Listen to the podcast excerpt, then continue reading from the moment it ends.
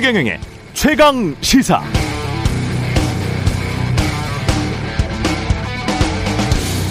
네, 어젯밤 JTBC 보도는 당선 무효형을 선고받고 대법원 재판을 기다리고 있던 은수미 성남시장의 정무비서관에게 이재명 전 성남시장 수행비서가 2020년 2월 말한 통화 내용에 관한 것이었습니다. 대법원 라인 우리한테 싹 있어. 우리가 대법원 하잖아. 그동안 작업해 놓은 게 너무 많아가지고 이게 이재명 전 성남시장 수행비서가 한 말인데요. 대법원에 작업을 해놨다? 그럼 이제 떠올려지는 이름은 권순일 대법관, 김만배, 이재명, 당시 경기도지사 이렇게 됩니다. 기존의 의혹을 새로운 통화 내용과 함께 보도한 건데요. 역시 확정된 사실은 없습니다. 고발 사주 윤우진, 김혜경 씨와 법인카드, 김건희 씨와 주가 조작, 대장동, 부산저축은행 대출 브로커, 곽상도, 박영수, 권순일, 유동규, 김만배, 뭐 열거하기도 힘들 만큼 많은 사건 인물들이 이번 대선에서 언급됐죠. 사실은 미정이고 의혹은 남아있는 상태에서 내일 3월 9일 우리가 판단을 해야 합니다. 대한민국 유권자로 살아간다는 게 참 힘드네요. 이 정도 되면 두 거대 정당 후보들 유권자들에게 최소한 미안해 해야 하는 것 아닌가요?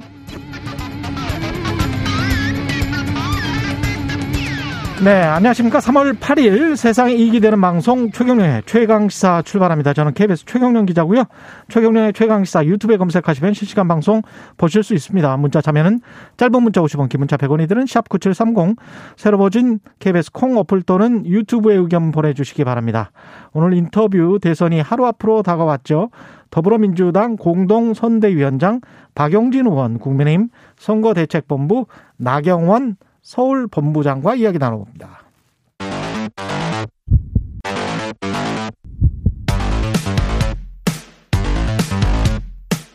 오늘 아침 가장 뜨거운 뉴스 뉴스 언박싱 네 뉴스 언박싱 시작합니다. 민동기 기자 김민아 시사평론가 나와 있습니다. 안녕하십니까? 안녕하세요. 아 어제 그 송영길 대표 그 신촌 유세 현장 피습 이건 망치잖아요. 그죠? 그렇습니다. 원래 뭐 둔기에 정확한 뭐 이런 거는 뭐 좀 자세히 보도를 안 하는 게 좋은데 네. 너무 많이 언론들이 보도를 해서 많은 분들이 아시더라고요. 아니 영상이 지금 나와 버려 가지고. 그렇습니다. 예. 일단 신촌 세브란스 응급실로 이송이 돼서 응급처치를 받았고요. 김영진 민주당 선대위 총무본부장이 기자들에게 간단 브리핑을 했는데 음. 일단 CT 촬영 결과 두개골 바깥층이 부분 함몰이 됐지만 뇌출혈 등은 없는 뇌진탕 소견을 받았다. 이렇게 설명을 했습니다. 아, 이 범인은 현장에서 바로 제압돼서 경찰에 체포가 됐고요. 당시 셀카봉을 든 채 촬영을 하고 있었다라고 하고요. 정치 유튜브 활동을 해온 것으로 보이는데, 아, 저도 채널에 한번 들어가 봤거든요. 그 사람 채널에? 네네. 예. 콘텐츠가 뭐 많지는 않습니다. 근데 보니까 뭐 종전 선언이라든가 음. 남북 통일이라든가 이런 것들을 주장하는 영상들이 좀 있었고요. 예. 언론 보도에 따르면 송영길 대표가 한미 합동 훈련을 시행해야 한다 이렇게 말한 것에 대해서 불만을 품어왔고 아. 그래서 송영길 대표의 사퇴를 주장을 해왔다라고 하고요. 예. 지난달 27일 올린 영상을 보니까 이낙연 전 민주당 대표가 사퇴를 해서 지금 서울 종로에 보궐선거가 진행이 되고 있잖아요. 여기에 민주당이 공천을 하지 않은 것을 또 비판을 해왔습니다. 음. 이번 사태와 관련해서 여야가 모두 좀 비판을 하는 그런 논평을 냈습니다. 그러니까 이게 뭐 정치적인 색깔이나 이런 걸 떠나서 선거 과정에서 이렇게 특정 정당의 어떤 뭐 이런 중요 인물이나 또는 이 선거에 참여하고 있는 사람을 이렇게 폭력적 폭력을 가해가지고 이렇게 좀 위해를 입힌다는 것은 있어서는 안 되는 일입니다. 아, 그럼요. 예. 그래서 이런 것들은 철저하게 이제 재발 방지가 될 수 있도록 노력을 해야 될 것 같고요. 그리고 이분의 유튜브 말씀하셨는데 들어가 보면은 좀 이 일관되게 막 주장을 하는 게 있는데 네. 이상하게 송영길 대표한테 좀 집착을 하는 그런 내용들이 많이. 쫓아다녔더라고요. 네. 아. 그래서 뭔가 이게 어떤 정치적인 견해를 이제 표명한 것이기도 하겠지만 음. 뭔가 현실 검증력이 떨어져 있는 상태였던 거 아니냐. 저는 음. 이제 그런 생각도 좀 들었습니다. 물론 자세한 범행 동기라든가 음. 이런 거를 한 이유에 대해서는 경찰이 이제 수사를 해봐야 되겠지만 예. 그래서 이제 좀 뭐랄까요 그런 좀 이상한 사건 이해가 가지 않는 측면이 있다는 거죠. 그렇죠. 그렇죠 예. 이상한 사건이고 이걸 너무 음. 또 정치적으로 확대 해석하거나 그럴 필요는 없어 보여요. 그렇습니다. 이게 일부 언론 언론들이 보도를 꼭 이런 사건이 일어나면 과거에 비슷한 사건에 빗대 가지고 막 보도를 하지 않습니까? 예.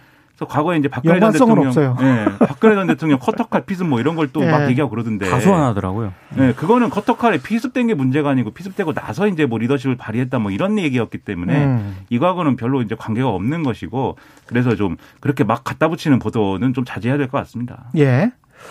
그리고 선관위 본투표에서 별도 대책을 확정해서 발표했습니다. 일단 본투표인 9일에는요 오후 6시부터 7시 30분까지 아, 비격리자와 음. 같은 기표소를 사용을 하고요 기표한 투표용지를 직접 투표함에 넣게 됩니다.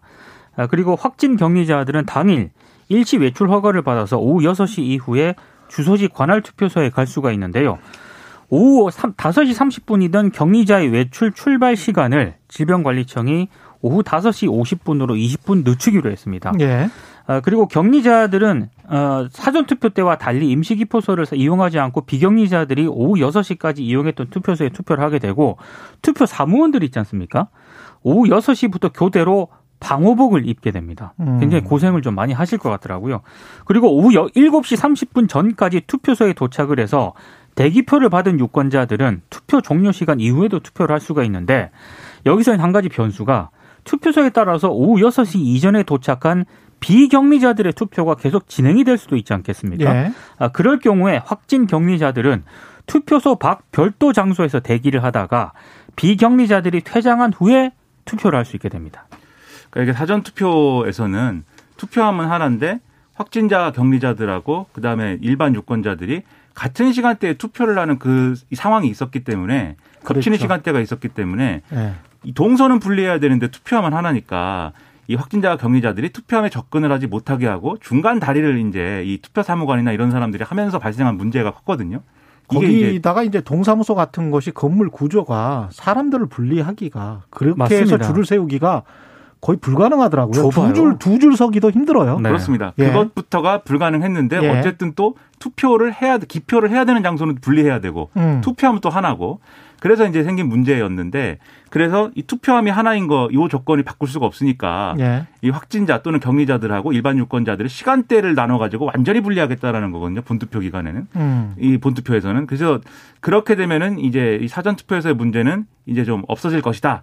라는 거는 뭐 그러면 가능한 얘기인데 다만 지금 말씀하셨듯이 일반 유권자들이 다 투표가 끝나야 됩니다. 그렇죠. 그렇게 그 끝나야지 할 수가 있습니다. 그러면 이 투표도 늦어질 것이고 또 확진자 격리자들이 얼마나 이제 또 투표를 하러 올지 투표소 별로 이제 모르는 것이기도 하고 그 다음에 그게 또 다 끝나야 이 개표라든지 이런 작업이 또 시작이 되는 것이기 때문에 이게 좀 여러모로 절차가 늦어질 수도 있겠다. 그러면 그 늦어지는 과정에서 이 확진자나 격리자들이 어, 좀 이렇게 좀 안전하게 그리고 이 건강을 지키면서 있을 수 있도록 하는 그러한 조치를 투표소별로 이잘 준비를 해야 될 것 같습니다. 예.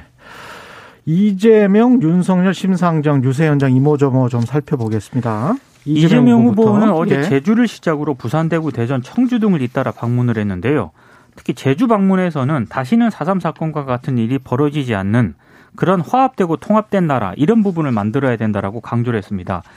이게 굉장히 이 부분을 강조를 했는데 언론들을 보도를 보니까 어제 윤석열 후보가 원래 제주를 방문하기로 했다가 아, 수도권 일정 때문에 취소한 취소를 했거든요. 그렇죠. 이걸 의식해서 제주에 대한 관심을 좀 강조를 한 것이다 이렇게 좀 분석을 하고 있습니다. 음. 그리고 부산 유세에서는 국정은 연습할 시간이 없다.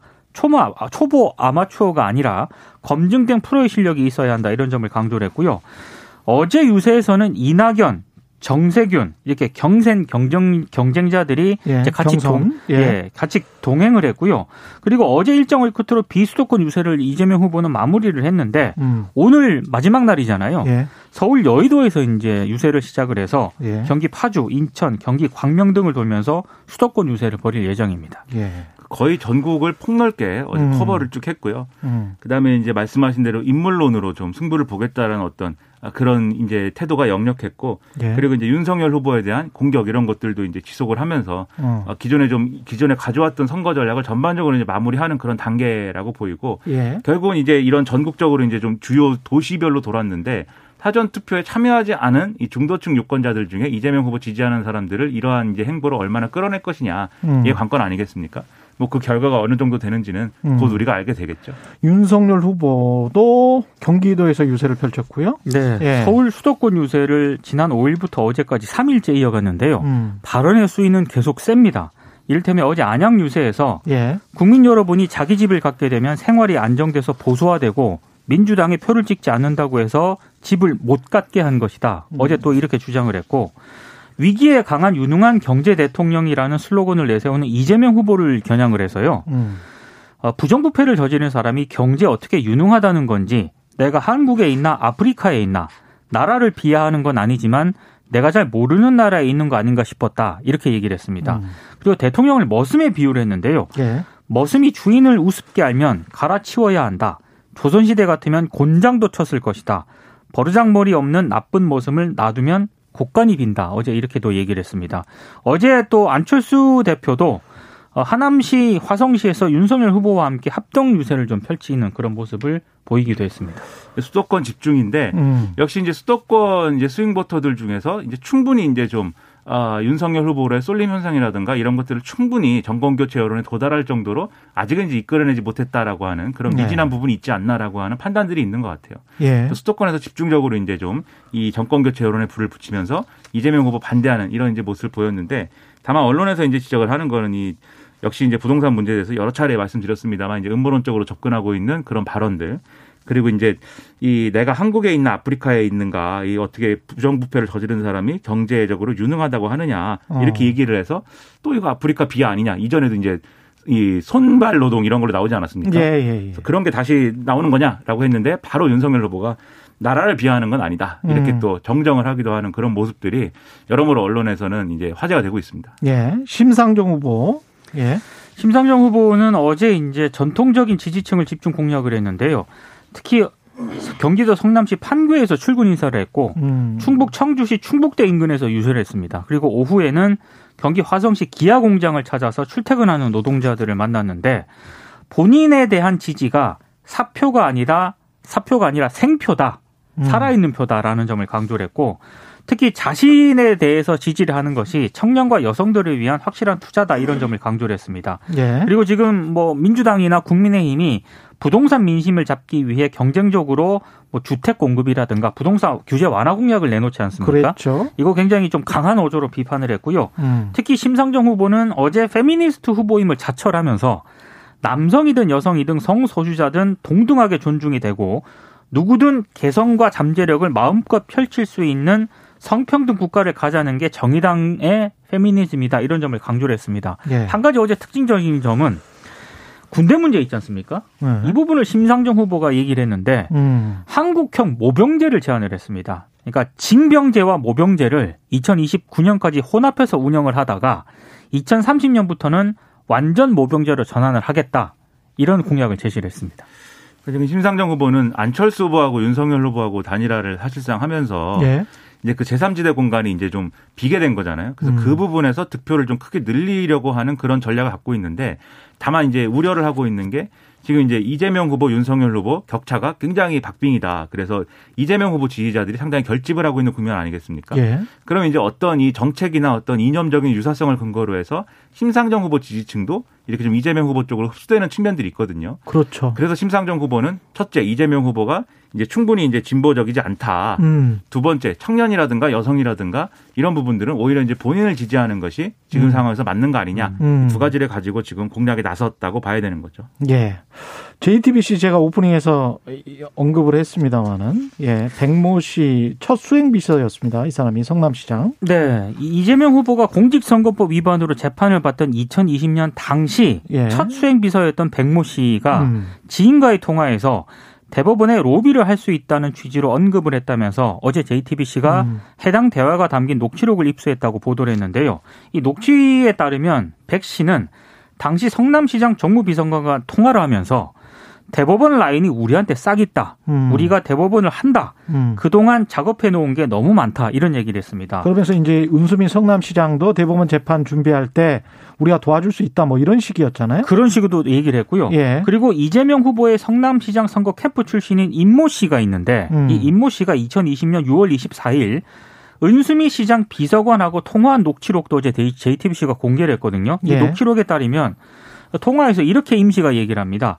이재명 후보 사건은 대법원 내부에서 잠정 표결을 했는데 잘 됐다는 쪽으로 가닥이 잡힌 것 같다. 음. 7월 16일에 결과가 나올 모양인데 만장일치는 아닌 것 같다. 8대 5가 될 것이다. 뭐 이렇게 얘기를 하는데 실제로 대법원이 무죄 취지 선고를 내리지 않았습니까? 그랬죠. 세부적으로 무죄 취지가 7명, 유죄 음. 취지가 5명, 기권 1명 이렇게 의견이 갈렸는데 음. 여기에 대해서 민주당이 바로 입장을 냈습니다.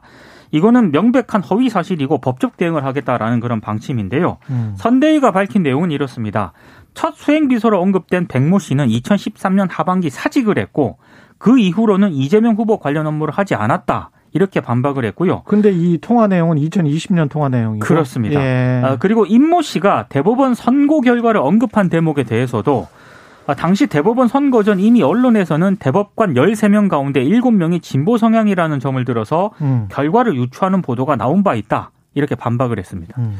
그러니까 이런 것들이 이제 다소 이제 의문들이 남는 거예요, 사실. 그렇죠. 예. 이게 지금 이제 백모 씨가 얘기한 거는 이제 어 대법원을 내가 뭐 쥐락펴락 하는 것이다 도와줄 수 있다 이렇게 얘기한 거긴 하지만 음. 어떻게 누구를 통해서 뭘 하겠다는 것이는 구체적으로 없기 구체적으로 때문에 그게 없어요. 그렇습니다. 그래서 이 말에 이제 의미가 뭐냐 진짜로 뭔가 하고 있어서 이렇게 얘기한 거냐 아니면 허세인 것이냐 아니면 통상적으로 어디서 들은 말이냐 그냥. 그렇죠. 예. 이건 좀 의문인 것인데 예. 근데 지금 임모 씨가 이제 했다는 이런 얘기를 보면 어쨌든 이게 뭐 언론 보도를 통해서 이제 알았던 얘기다라고 지금 뭐 민주당은 얘기하고 있지만 임모 씨는 운수미 시장 비서관 아닙니까?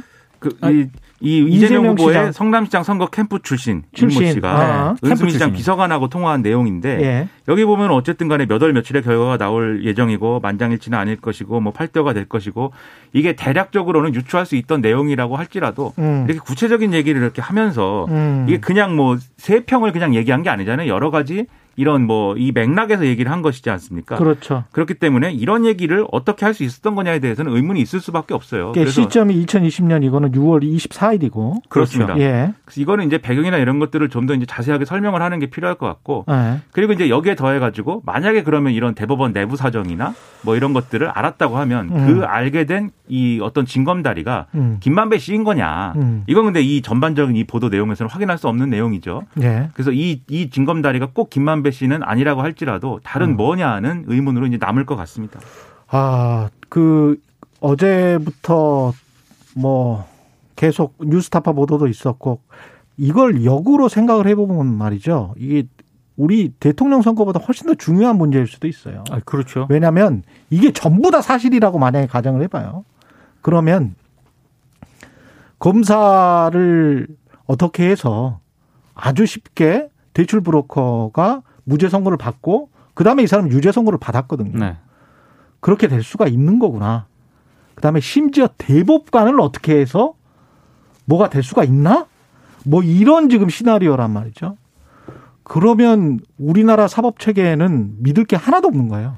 저 같은 사람은 그렇게 못하겠죠. 아니, 아니, 어떤 사람이 그렇게 못한다고 할지라도 특정한 사람들이 그렇게 된다고 하면 우리가 유전 무죄, 무전유죄 그런 이야기를 하- 하듯이 뭐 권력이 있거나 돈이 있는 사람들은 어떤 사람들 그렇게 음. 될 수도 있다는 이게 이거는 대선 끝나고 나서도 뭔가 조사를 하든 수사를 하든 뭘 하든 사법부가 또는 그 외에 어떤 기관이 또는 뭐 특검이든 뭐든 간에 저는 명명백백하게 진실이 가려져야 된다고 봅니다. 그러니까 윤석열 후보의 것이든 이재명 후보의 것이든 그 두 후보의 것이 중요한 게 아니고 사법체계 전체에 관한 불신인 거거든요. 이거는. 그렇죠. 특권층들은 이렇게 할수 그렇죠. 있다라고 예. 하면 사실 저 같은 사람들이 뭐 죄졌을 때 뭐 그런 게 가능하겠습니까? 그렇죠. 불가능하죠. 많은 사람들이 네. 어떻게 생각하겠습니까? 예. 그러니까는 대선 이후에도 이런 이런 사실관계들은 다 밝혀져야 이건 되고 분명히 좀 밝혔으면 좋겠어요. 예. 그래야 다음, 되겠죠. 예, 다음 대통령이 누가 되든 음. 간에 다 밝혀졌으면 좋겠습니다. 그렇지 않으면